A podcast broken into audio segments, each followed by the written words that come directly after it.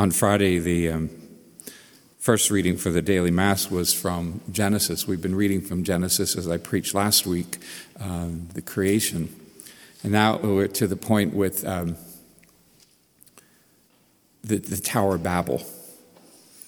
And my thought on Friday is a thought that ties into our readings for this morning or this afternoon as well.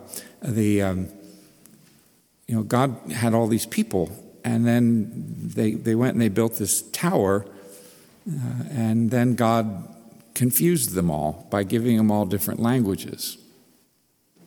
And my thought was this, and, it, and maybe it'll make sense to you, maybe it won't.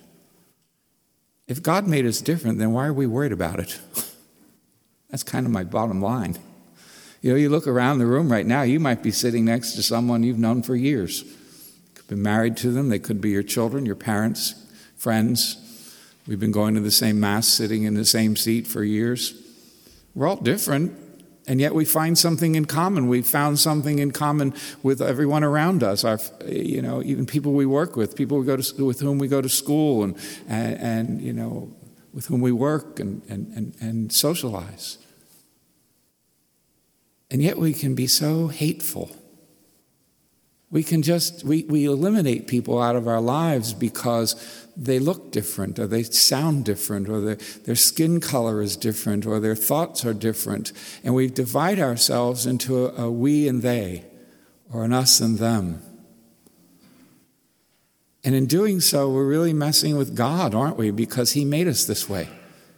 He's the one who confused us. He's the one who gave us different looks and different ideas and different thoughts and different ways of praying and different ways of expressing our spirituality and different ways of expressing ourselves as human persons. And we can be so hateful. And whether we like it or not, as our experience always says to us, we, we seem to like to get back and even. We like to, to shun people. We think if we don't talk to them, they'll go away. or if we're rude to them, they'll, they'll find another place. Or if we're mean, just outright mean, they'll just stop, stop um, talking to us. I, am going to go off my script already. Um, but uh, someone told me this week, I said, I'm going to make this short. And they said, No, you're not. You're going to talk about things you didn't write. Um, and you're right. Tomorrow at 7:30, he'll be surprised um, if I remember it. The, um, I told you the story, and, I, am sure I told this congregation this story. I tell every congregation this story about my grandparents' home in Shamokin and the, the, the guy who lived next door in the peach tree. Does that sound familiar to anyone? He was miserable. He was just a miserable old man. And, and his peach tree hung half over into my grandparents' yard. And, and if, if our ball went into his yard, he kept it, but we weren't allowed to eat any of the peaches that fell off his tree. I mean, he would just keep it. And one day we, got, uh, we all got smart, the older ones, the, the elders of the group. We got smart and we figured if his tree was so special, we were going to go out there and we shook it until everything fell. he gave all of the balls back. people can be mean. People are, people are revengeful. We, we try to get even all the time. We want to return evil for evil. It's like we stretch that rubber band so far and finally it just lets go and it snaps and it stings. And we heard that uh, Jesus said in his gospel this morning, you've heard said, an eye for an eye and a tooth for a tooth. And you know the great Gandhi, what, what he said about that. He said, if we did eye for eye and tooth for tooth, we'd all walk around with no teeth and we'd all be blind. He's also smart enough to say he'd, be, he'd believe in Christianity if he saw one of us use it. You know, we think about that. Or, you know, you think about the other, other the, the merchant of Venice. You know, what did they want? They wanted to extract um, a pound of flesh because Antonio owed, uh, um, you know, owed, owed the, the, the merchant. You know, we'd all be around just walking around with bones. but hatred in our life, hatred can be very destructive. It poisons our moments of peace. It poisons the contentment that we have in our life. You know, we can be having a great day Someone says something hateful to us and it just ruins us. It, it, it, we collapse. we feel less valued, less of ourselves. We don't feel needed, wanted, loved, accepted. And we easily practice it. We do it so well.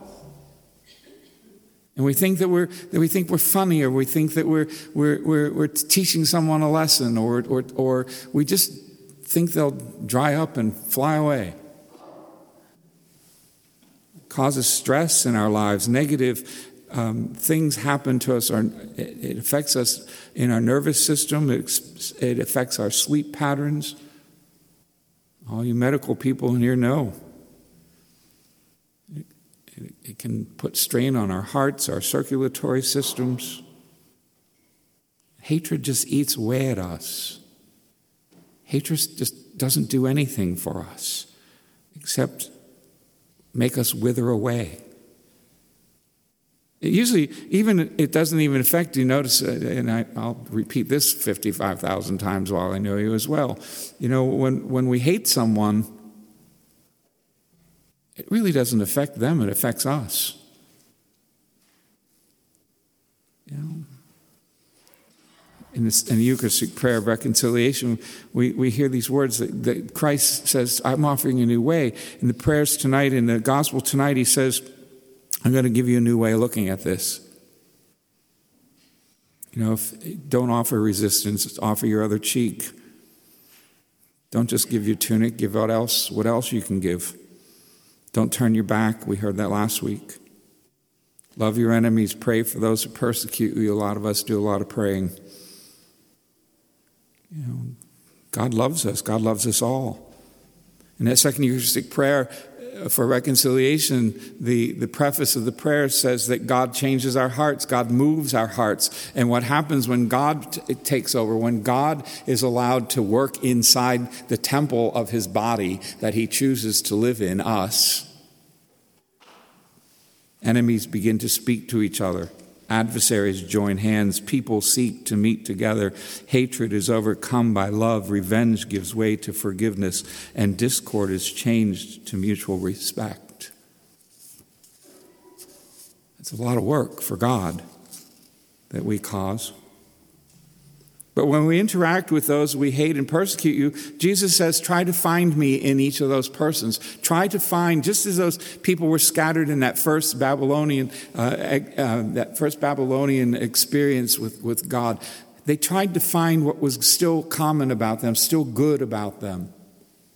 They looked for, for, for God in each other. We look for Christ as we enter into this season of Lent, I think it's, it's a good time, 40 days, for us to look at, at all the people that seem to just get under our skin and those people who irritate us and those people that we'd rather not see in our, in our, in our lifetime. And to really look at them in a different way so that we can pray that we can be kind to them and, and do small acts of kindness for them. Forgive them so that we're able to forgive even if we have to go through, pretend we're doing it. We have to pretend because that's practice. It's not a lie, it's a practice. It's a, if, we, if we try our best and, and just keep doing it over and over, eventually we get it. We pray and we ask, and we're forgiven. For God makes his sun rise on the bad and the good, and causes the rain to fall on the just and the unjust. Take no revenge, cherish no grudge, love your neighbor as yourself.